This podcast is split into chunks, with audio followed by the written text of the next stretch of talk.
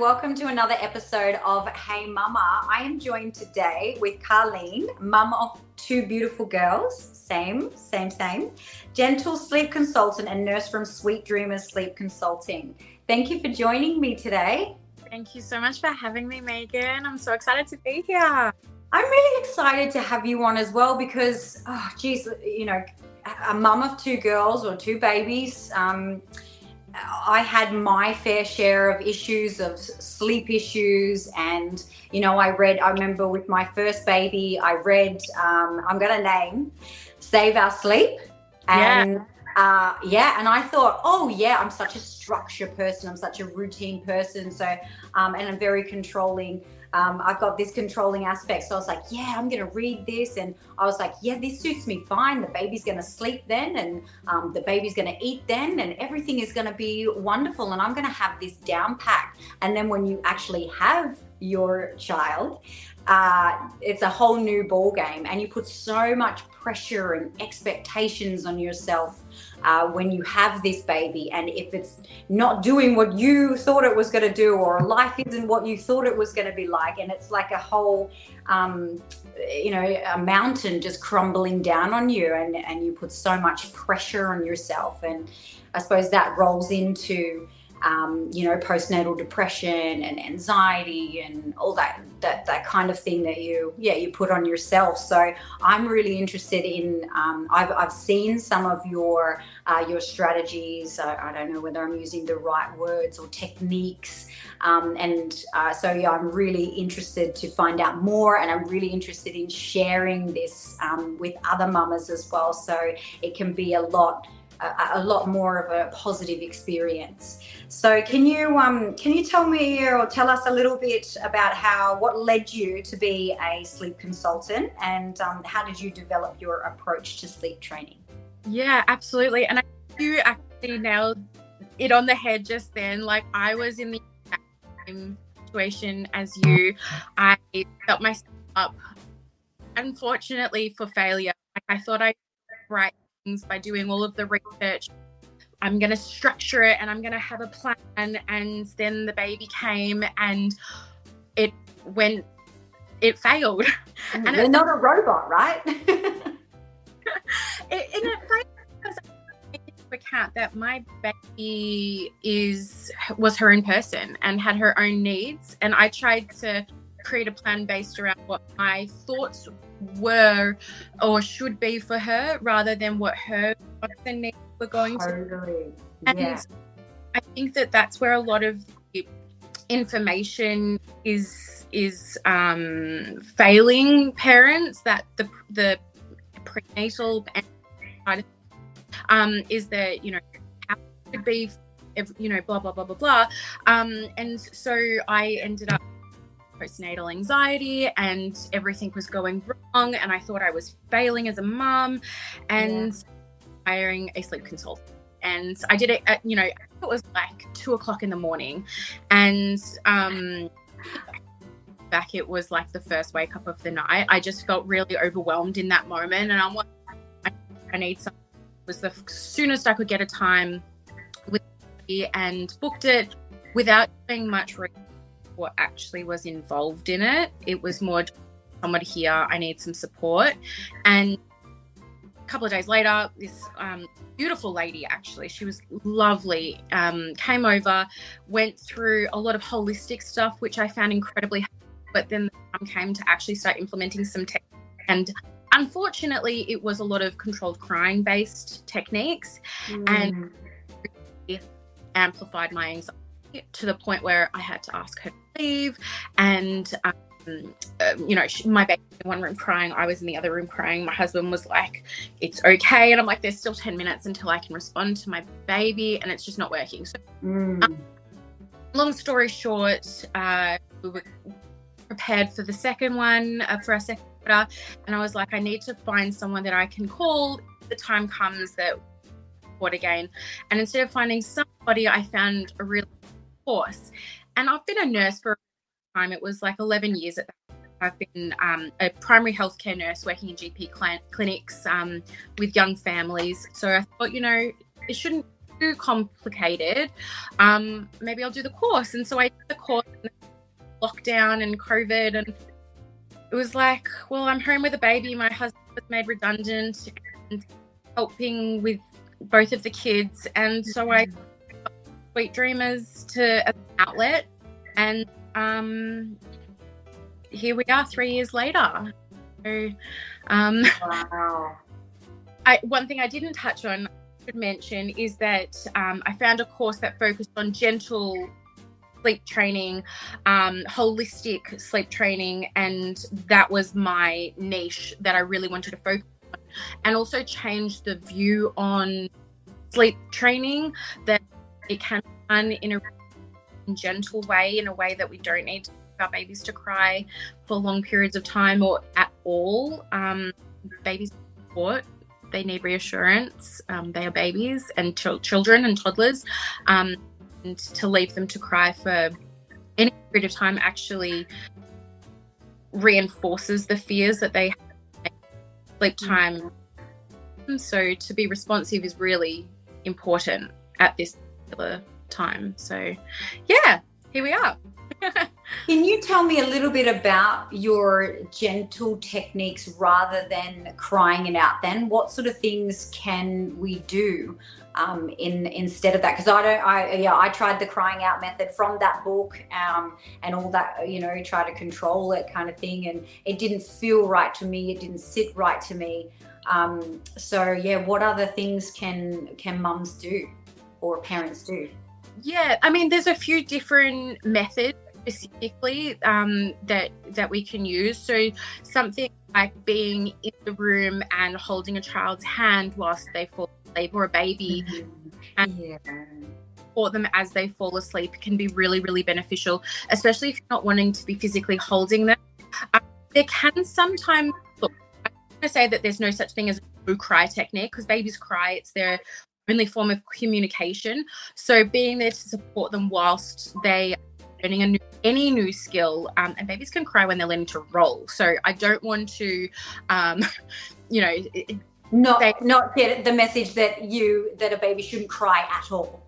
Correct. Yeah. Um, being there is what your baby needs, then maybe something as simple as being there with your hand on them can be really or there's uh, a, a, technique called the pick up put down method where you can put your baby down see how they respond. If they start crying you can pick them up reassure them then start again. And that can help them self regulate their emotions because sometimes when they're in the their own crying it's really hard for them to calm down. So some frequent pickups and a cuddle to okay, I'm okay, start again, can help them try and want to self settle a little bit better, knowing that you're right there in need you.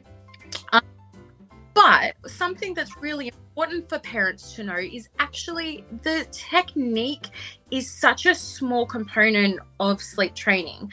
It's maybe only 10 or 15% of the bigger picture. It's the holistic stuff that can make mm-hmm.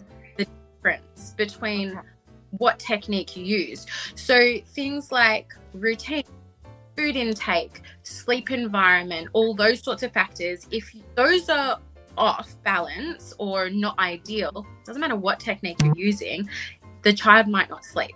So it's yeah. really every aspect. Can we talk a little bit about the environmental factors? I have seen that on your um, your stories before, and you know, a mum that recovered from chronic fatigue and had to learn about um, all of this melatonin and um, you know how to create a sleepy space. Let's talk about that with the babies. Yes, absolutely. So, um, the first thing to know is thinking about is um, we want to sleep in a lighter environment all day um, and a dark environment all night to help them adjust to the day night routine because they've gone back to front. Um, that's ideal for the first month until we're confident that the right uh, routine. Once that transition has happened, up until six weeks old, um, we want them sleeping in a lighter room just to make sure that their circadian rhythm starts to get uh, which is their internal body clock, is yes. the right way around. So once that, then want the ideal sleep environment to be super dark because the darker the environment, the better quality melatonin release occurs. So, mm-hmm. circadian rhythm works is lighter, brighter environments tell daytime produce melatonin. Then yeah. goes to darker environments tells us it's nighttime or sleep. Start releasing all of the melatonin that we were producing during our awake periods. So we want it nice and dark. Also, then it plays into for slightly older babies, you know, four, five months on, uh, less distraction. They are distracted by everything. And I'm sure a lot of mums, even breastfeeding, any noises, they're like, well, what's that? They look and learn everything. So the dark environment distraction there's going to be. Um, we want no lights pointing directly at the baby's face, which can be difficult depending on the kind of camera that they've got. So if it's on switch ca- um, type of light, Blu Tack or some electric tape. Um, ideally, you also want any sort of electricity at least a meter, a meter and a half away from a cot because electrical currents actually can interfere with sleep um, and interfere with sleep. I found that so fascinating because that happened um, with Logie, my second one. That was she was a really really bad sleeper, and then we actually had the internet um, connections or wires or whatever in our bedroom, and then she was in a cot um, just next to our bed, and then there was the wardrobe directly across from her. And somebody had told me back then, and I was like, wow, I never even thought about that kind of interference. And then we we decided to then make the move of her being in her own room after that. You know, she graduated into her own room, but because she was such a terrible sleeper, we sort of hung on to her being in our room for so long and then we thought oh it's about somebody mentioned that and it's kind of like a, it pulls you out of the fog. And this is why you know having a sleep consultant or having support eh, so, and and having a coach um, in general it, they can see the forest from the trees. When you're mm-hmm. bogged down in the trees you can't see those little things that um, somebody else can point out to you when you're so sleep deprived and stressed out and you know feeling all the feels yeah, when you're in amongst it, it's really difficult to see anything except what you're so caught up in. So, yeah. So understandable. Did it make a difference when you moved rooms? Yeah, so she, I think it did make a, a bit of a difference. Um, but then I actually had someone come in, uh, like feng shui, and come into my home and say, Your house is disconnected. And so our bedroom was up here the office was in the middle room and then the girls were separated in their bedrooms. And we were actually going through a period where both of them were waking up and it was like musical beds. I know a lot of mums can relate um, that it's musical bed to, at night time. Everybody is like oh we're in here now we're in that one. You go into that one and you go into that one and all we'll just all end up in the one bed. And when i had someone come into my home and say your house is cut in half to those girls so they don't feel as though they are connected to you. And, and so after they said that to me, I just got, I took action and I moved the office right to the back of the house and I put both girls together. Um, so they had their own separate beds, but they were in the same room. And that seemed to help. Yeah, amazing. They just needed that security and mm-hmm. sharing a room sometimes sharing a wall potentially so that's so good that that was um, that was really beneficial yeah. So if you were to continue with the like, so after the, um, you know, the electric cords and things like that, um, yep. what else about the environment? Uh, you mentioned about the circadian rhythm, the dark, the dark, dark room. So I wanted to ask about the dark room after four weeks. Did you say? Yeah. Um, so after yeah. Four to six weeks yep around that full initial period. You want the lightness um, during the day. So us you know taking the baby out um, in the cot out in the lounge room kind of thing to sleep during the day that's a good thing. And then having trying to have complete darkness at nighttime to get them you know in um, in the right rhythm or in the right zone. The and then after the four to six weeks you're saying complete darkness every time they sleep? Correct, because then in between the naps, they're having awake time, so then they're getting exposure to natural sunlight. But in or out of the house, they're still getting that regular day. So that just keeps in with the rhythm of the day. Yeah, beautiful. Because um, I can see some, uh, you know, holes in what we were doing as well. I remember our room was was quite light during the day, uh, and well after she was about uh, five or six months old, and uh, and I had lots of trouble getting her to sleep. And I was like, "What is going on? Why won't this kid just go to sleep? It's nap time. You're clearly tired." Um, but so that makes a lot of sense to me as well because the the room is all lit up. Yeah, yeah, yeah. If they can see you there, you're a distraction potentially. That you're not there, then they can go into panic mode. Mm. Park, and they can smell you because you were there or it's in your room. It's still reassuring as though you are there, and so if they you um, and that you're close by. And then if they do call out and you respond to them, there's that parents. The way a baby falls asleep is how they want to stay asleep. So if the room is dark and they feel like you're there, there's that reassurance when they the end of a sleep cycle and try and over. They still think that you're there. Whereas if you're there and then they fall asleep and you disappear and they wake up and the room's empty and they can see that they're alone, they're more likely to wake up and not want to go back to sleep independently. They're going to want to call out. So there, there's so many benefits to the darkness. In particular, the the melatonin side of things, like it mm-hmm. Support them wanting to roll over those sleep cycles, um, and then just adding to um, what I how I fall asleep, how they is how they want to stay asleep. When we come mm. to the cycle, babies tend to um, flutter their eyes a little bit and so if there's no difference between those when they're fluttering, they're much more likely just close them again and roll into that next cycle. So beneficial for so many different reasons. Yeah, and it makes so much sense mm. because I love darkness when I go to sleep. Yeah.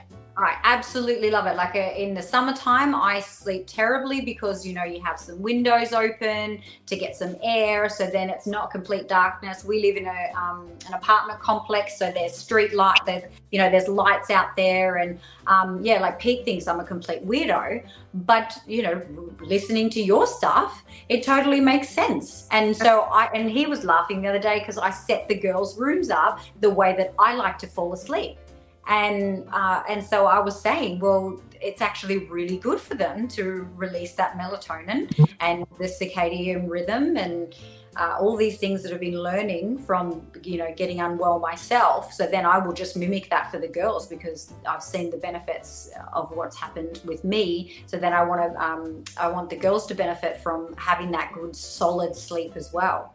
Absolutely. And it doesn't stop, really. I mean, my oldest, Abby, she's five and a half now, and she hasn't had blockouts on since she was probably about two and a half. However, every daylight savings, we tend to get into like she'll get excited falling asleep in her room still a little bit light. Yes. Like, exciting thing, but then all of a sudden, um, the excitement goes away and then distracted for like an hour and yes. So every day I find myself putting up, and my favorite type of blackout blind is yes. black bags. What is it? Black garbage bag. Oh, a I black garbage bag. Black garbage bags. They're cheap. They are so effective because you can get every nook and cranny. Uh, tape them up with just normal tape to the windows. Yep. I put them up because they're one, they're cheap. They're only up for a couple of months in my kids' rooms. Yep. Um, then they're gone again. I take them on holiday. Um, we were in Queensland last October, no, uh, end of October, early November. It was so light at yes. and it was so light at 4 a.m. And for yeah. my kids' room was, was so dark that at 4 a.m. when I woke up, I went and slept on the floor in my kids' room because it was nice and dark. So um, it's a really, really beneficial tool. But the, that's an the, excellent tip. I have noted, and I'm sure everybody else that is listening to this has noted. Black, black garbage bags. Bags. I Amazing. I haven't found anything that works as well. And you know, you can buy them thing, but you'll never find something that's going to fit your windows. Per- yeah. you know Yeah. um, Because everyone's is different. Yeah. Hotel room windows are going to be or the you're going in, what the apartment's going to be or the airbnb.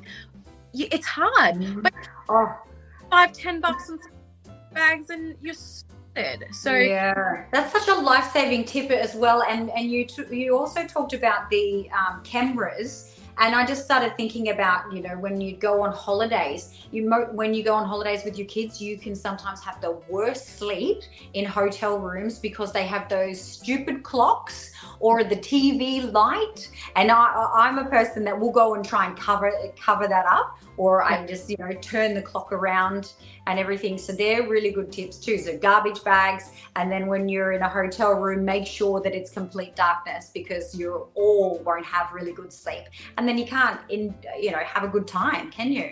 yeah when you're if you're exhausted you're up all through the night you know No, you're tired, you're cranky. It's not a holiday. It's it's a nightmare, and then you you need a holiday after your holiday.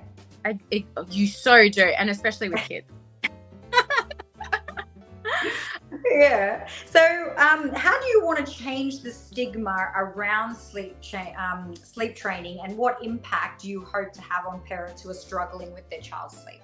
Yeah, so I'm wanting to change the stigma because at the moment, when you think sleep training, you think controlled crying, cried out, that you have to leave your child for, you know, periods of time to allow them the opportunity to try and self settle and things like that. And that just doesn't need to be the case.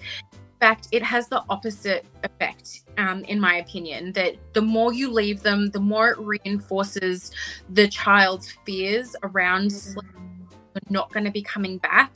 Um, scientifically, if you leave a child to cry for more than two minutes at a time, they start to release the cortisol stress hormone. So that is going to be working against sleep. If you're stressed, it's really difficult to fall asleep. So if a child does eventually fall asleep, one, it's out of exhaustion.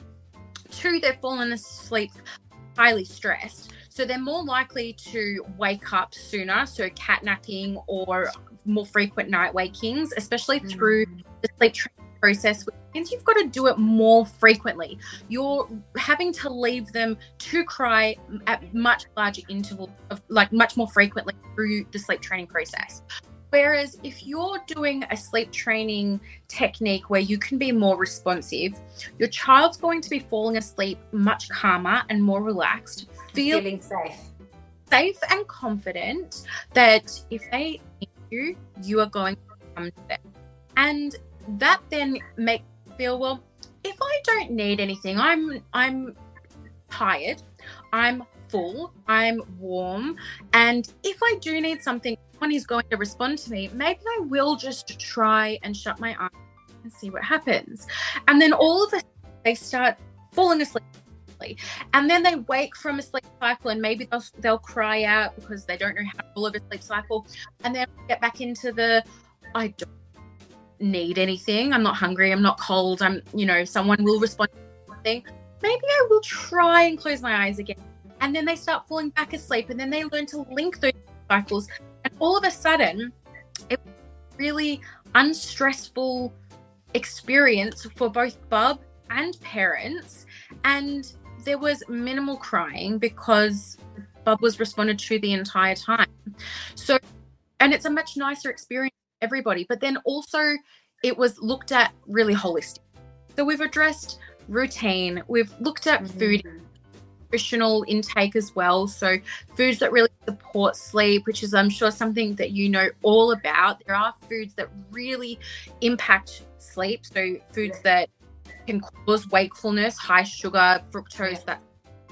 Um, and then there are foods that support high in fiber and protein and zinc and and that sort of thing. So things that we can adjust in and timing wise when we um, that will also support sleep. So if we look at sleep environment, look at all of those factors, um, then we can really get on top of sleep in a really calm, enjoyable way for everybody.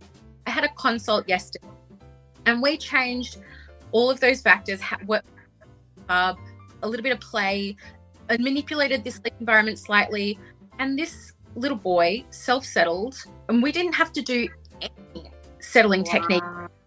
That was just the holistic adjustments. Yeah, yeah, just so, through the safety and security of um, my environment is predictable, my environment is set. Yeah, absolutely. I've got mum there if I need her, I've got all my needs met. Exactly, and I got a good melatonin space and those sorts of things. And mm. and when Bub did call out, we responded, and so you know, it, it doesn't have to involve crying and stress and all getting, that. Yeah, getting to the point of getting so stressed out. Yeah, and if Bub's stressed, nine times out of ten, the parent who is settling the baby is stressed too. And if the parent is stressed, the baby feels the parent's stress, and then they're like, feel stressed. I sh- there must be stressed about, and then it amplifies as well. So, you know, it's just this cycle. Exactly. So with the COVID 19 pandemic, I want to talk about that. And because that's when you got, you know, your husband was redundant, and that's when you did decided to do the sleep course um, and those subsequent lockdowns. So many families, um, they've just, you know, they would have experienced disruptions to routines uh, you know, not going to school and, and, and daycare and all those kinds of things and sleep schedules. How has this affected your work as a sleep consultant? And what advice can you offer to parents who are struggling with sleep during that time? Yeah. I mean, I was really lucky in that it was the start of my career, like consultant, beginning of uh, COVID. Um, so for me, I was able to establish myself in the um, online space, doing Zoom consultations and that side of thing. Um, which was really, really helpful. But it also meant that I could really, I was experiencing what all those families were experiencing. So, not being able to the day to day routine is really difficult when you know you go to daycare, you're not allowed to go out and do the exercise that you're even going to the park sometimes. You weren't allowed to go out and get some sunlight and you know for those the first three months we weren't even allowed outside. Exactly. And that's really difficult especially when you're thinking about circadian you know we need that i need the sunlight the fresh air yeah. Exactly. So how do we um, then combat that? Things like getting out into your backyard is really um, that's not always possible going into winter time and the weather's not always great. Mm-hmm. Playtime, mealtime in front of a window, really helpful. So then you're still looking outside, you're still getting the benefits of natural sunlight, um, telling your body it is still daytime and those sorts of things. So that's all, all super helpful. Um, my children, we well, my older, who was two and a half at the time, we made obstacle courses in the house. So mm-hmm. jumping. Cool. Yeah climbing up and down the stairs. So got our bodies moving. Still tried to burn off energy and get our brains moving um, or working and um, just trying to do those sorts of things. Over the last couple of years, even since coming out of the pandemic and lockdowns, those sorts of things have still been really helpful because we've still had the, the backlash that where we've been really sick. So we were in lockdown for eight. So then the side effect of that was that viruses were mutated and mm. catching those mutated viruses, which are a lot more extreme than what we've experienced in the past. So the flu is really bad and um, coughs and all those sorts of things. So um, we're stuck home and what do we do? Because we most people are trying not to get out and about if we're unwell way. So doing things like that at home, obstacle courses, and um, going outside into the backyard chalk drawing and I mean going back to the basics of hopscotch and things like that on the nature yeah. you know just to be able to do the bare minimum but still getting the right exposure and the right amount of burning off energy yeah, perfect. And uh, can you tell us a little? You told us a story about um, little boy yesterday. Do you have a, a successful uh, other case where you've had the gentle, uh, gentle approach, sleep training, or it made that difference for a family that you worked with? Every family that I've worked with, yeah. I've or crying or cried out ever. Um, with I, I've it's uh, about a thousand families worked with now. So um, I'm uh, trying to think of a specific Um, yeah, one that really stood out to you, you know, warmed your heart and I mean, they all do because they Mhm. all difference. Um, there was a, there's a recently actually that I worked with where mum was suffering quite badly with postnatal depression, um, seeing a psychologist on a on- a every other basis, quite quite unwell, um, but sleeping at all, and uh, dad was amazing. He really really stepped up. He actually took a long service leave because mum was really really struggling this wasn't the the plan the original plan uh, saw how mum was struggling and um, decided he needed to step up so they brought me in and we did um, a consult after a two hour phone call to prepare ourselves for the consult so i could come in and go through everything with dad so that my rest and after two days baby was six months old at this point, and after two days, uh, she was napping. At least two of her naps were between one and a half two hours. So that made a Wow. And yeah. time is 100% affected by the daytime sleep. So we fixed most of the day within two days, and nights, I think she just woke once a night after that and had just one quick feed since then. And because the pressure has been so much and there's such a more predictable routine, mum seems to have really settled down a lot. She's still lot of um, the treatment because a lot of of course, biological. Um, but the pressure is off. She's really to enjoy motherhood and yeah. really strengthened because when Bub was so tired, was crying and whinging a lot and very clingy, and that just set mum off. Triggered her. Yeah. So happy and playful. So mum's really enjoying that bond a lot more. That's really, really fun. So that was about uh, two months now. Um, so uh, I need to check back in with them, but that made a That's amazing. I mean, um, I know that exact feeling of, oh, I just want to, because I I really enjoy being a mama, but it's those sorts of challenges that can wear you down and drag you down. But also, I want to point out that the expectation that society seems to have on mums, um, rather than just like telling them how normal it is for, let's talk about attachment theory um, after this. So how normal it is for your your baby to be clingy to you, to want you, to need you, to that first however many months, I don't know, um, that that they need you, and and that you kind of do need to drop everything else and just embrace motherhood and not try and be uh, this person and that person and and and all, and instead just really you know surround yourself in that in that mother bubble I- I feel like that's where I I went totally wrong. I felt like I needed to be back into the business. I needed to support my husband, and you know I needed to um, you know show the world that you can do it all. And I, I think that the biggest lesson there was just to be like, no, you don't have to do it all. You can just be mama. And that is that is so it's the most important work that we will ever do. And I say that now. I've, I've read it before, I've seen it before, and that's the message that I put out there now is that that is the most imp- important work you will ever do is to be a mama. sense.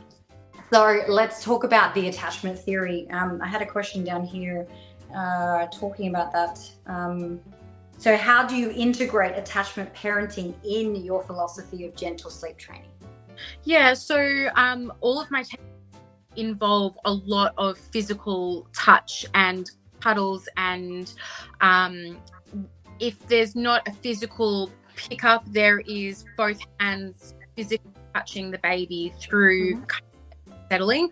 So um, it's I I think that the more physical touch there is, the better, and I think this also plays on how I mentioned earlier. If a baby is crying more minutes on their own, they start to release the stress hormone. So the more physical touch that we provide, the more oxygen that there is, um, the more so the less stressed the baby's going to be, more supported that they feel um, through any part of the process. And I mean, a lot of parents know baby's going to cry, they're going to cry if they're being held, if they're not being held. But yeah, that's what I was going to ask. What do you say to the to the parents that get stressed out and they do you have techniques for them when their baby is crying and they're holding them and you think, well, you like, and you can feel yourself, the you know the cortisone and the stress levels um, are rising in you. How yeah. do we? What what can we do? Yeah, um, it's really important. You are uh, a highly anxious person or you do have uh, postnatal anxiety or depression that you've got a support work with you through the sleep training process. If you don't, um, that is, and, and this is my initial questionnaire. If you don't, I do, I do suggest going uh, to somewhere like a sleep where there is round the clock support to help you, um, because you really do need to have support. It is so important that you can pass the baby on to someone who do the process with you. Um, there is also techniques where you can take a 30 second breather and give Bub an oppor- a 30 second opportunity for calm, and you get the 30 second opportunity for calm, and then you can both come back together and try again. And um, it just allows you both to reset and retry. So, mm-hmm. um, because it is important to to be able to offer the comfort but if you're becoming overwhelmed it's not going to be helpful at all. So um, the resets are really important and support is incredibly important. The what sorry? The support. Oh the support yes yeah yeah yeah. Oh the support oh there's something another technique or something Um, so what about like just you know music? Do you have uh, music helps calm you, calms the baby? Do you have anything like that that is in your approach? Well, there's white noise. Mm-hmm. Um, really beneficial, particularly for baby more than mum. Mm. Um, and I don't recommend using it if they haven't used it before six months of age. Um, I have suggested mums if they've got AirPods or um, headphones to use that through the process if they're finding. Listening yeah. to or um, a, a, podcast is a really great option as well through the settling process as well. Um, I do put limits on my settling technique, so I don't like to just go and go and go until the baby finally falls asleep. I put caps on it, so sometimes you find themselves needing to put baby to sleep any way that they can and have yeah a nap together or yeah. maybe while they nap. So sitting in the chair and have listening to something and having that cuddle to make sure the baby's calm, you're feeling calm. That can be really beneficial to keep everyone. Yeah. Um, so like we still even i mean not this may not suit everybody but we still even lay there and we will do the books the routine the three favorite like three grateful things that you have to um you know about your day. And we sing songs like and my kids are 13 and 7 and you know we will lay there for a, a good while um, and that's still where like and i feel as though once we accepted that that is you know the, the closeness and the connectedness actually helps a child sleep um, that that's that's when you know our kids started to sleep really well. You know when they didn't feel that oh is mum leave? or um, you know how long is mum going to stay in here? and, and and all that kind of inconsistency. Would you agree on that Hundred percent, absolutely. Routine is everything, but also, you know, closeness, sitting there together and doing that, mm. them that reassurance. And the last thing that happens at the end of their day before they switch off is that I had that close with mum and dad. We did something really lovely, um, and it was a wind down from the stimulation of the day. Mm. It can be really helpful for those old, um, younger, you know, four, five, six year olds helpful to what was your favorite part of your day. Yeah, or, exactly. Like that. Even my three year old likes to tell me what was her favorite part of her day. Is her big sister telling me. So yes, yes, exactly. Same. It's a beautiful way to end the day. Like mm. I, I sit in bed and I, I say, "Did you have a good day?" And he, you know, yeah, I did. Did you have a good day? So even as adults, it's nice to kind of end the day finishing it up. Totally. Yeah, yeah. And reflecting and thinking of something positive or something thinking about something grateful. And do you think that there is a misconception out there that you that kids are expected to just go to sleep on their own? Oh, definitely. Yeah. Yeah. Absolutely. Um, and the, there's that, and there's all misconception that they should go to sleep like that. But yeah. Right. I don't get into bed and close my eyes and I'm asleep. Like that's just not possible. It's not how our bodies work. There is tossing and turning, comfortable. Um, you know, sometimes I try the water, I'll try and go to the toilet again. Kids don't have those options. Sometimes they toss and turn and make noise and they cry out. They need another because they feel frustrated. Um, all those sorts of things. So it's it's biological. It's not always Mm. All. And you know, some kids are more independent, but I can guarantee that they have needs, even if it's bed. It's before they go into the into their room. Mum, dad can have a kiss or a night, and then they go into their room and they read themselves a book, or they get into their own pajamas, or you know, something still happens for a child to be able to get themselves ready and prepared for sleep. It may not be depending on their age um, in the bedroom. Most time it is. Um, you know, obviously we're talking about younger for the most part, but um, there is always going to be a parental need of some sort. Even Yes. And I think that uh, changing that mindset is really important, and having that acceptance of um, that you are a mum, or you are a dad, or you are a parent, and you it is your job to tend to your child's needs at whatever age then and to kind of try and listen to that and accept that rather than listening to the noise out there that oh your kids should just go to sleep you know they should you know that uh, they're old enough now or um, you know you need to teach them uh, that that's what they have to do right like how many people have said oh you just need to teach your kid that they they'll teach your baby um, how to self-soothe Yeah. yeah Yeah. um, But- and self-soothe, but it's because they have no more needs. You've met all of yeah that. It's because you've met their needs. You've Yeah. made the environment warm, not cold. You fed them so they're not hungry. You comforted them so they're not sad. You know, Yes. you met their they needs. feel safe yeah did it though. So Yeah. there is no question around what that actually looks like. Yeah, beautiful. I love it. Um, so I'm going to finish off on for new parents who might be struggling with sleep.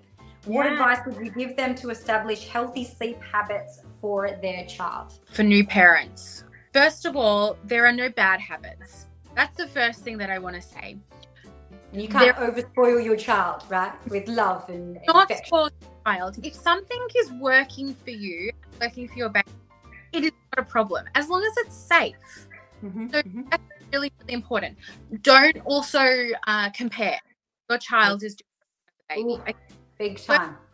and it's and your child is happy and you're happy it's it there's nothing wrong with it it's great that's wonderful so that's the because it just takes the pressure off you know we're always comparing and it's just it's just not healthy so that's the first thing that i would say um otherwise your sleep environment simple keep it dark keep it clean. Don't you don't it looks beautiful when you've got like nice toys in the card a mobile hanging over the top of it. It looks really cute but it's impractical and unsafe. So just keep it clean um, and keep it empty.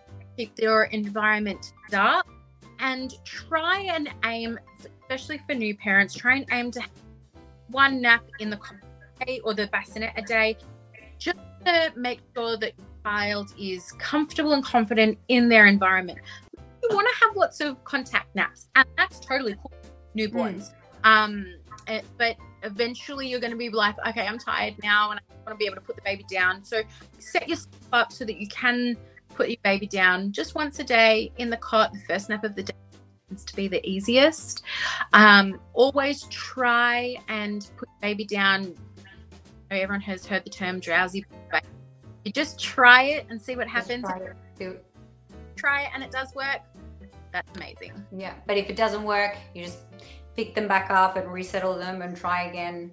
absolutely Yeah, Oh, well, thank you so much, Carlene. I want to um, finish off with where can people find you? Where can mums, where can dads, parents find you if they need some help and they want to reach out? Thank you. Um, so my website is www.sweetdreamers.com.au. Otherwise, you can find me on Instagram at Sweet Dreamers Sleep Consulting. And she has some really great tips, mamas. Um, I've been on there and uh, it's really refreshing even now. Um, I've got children that are older, but it just solidifies and makes sense. And it's just, yeah, it's incredibly beautiful. So thank you so much for joining us and um, giving us all your wealth of knowledge and, and tips. Thank you so much for having me. I had a really good, I really appreciate it. Thanks for listening to another episode of Hey Mumma. You can find all the relevant links, including socials, in the description section of this podcast. If you want to find out more information about how I can help you build your best body after babies, then visit my website, www.thefitmummethod.com for more info. Lastly, before you leave here today, if you've enjoyed listening, then please subscribe and share so you can help me to reach out to those mamas that also need to listen too.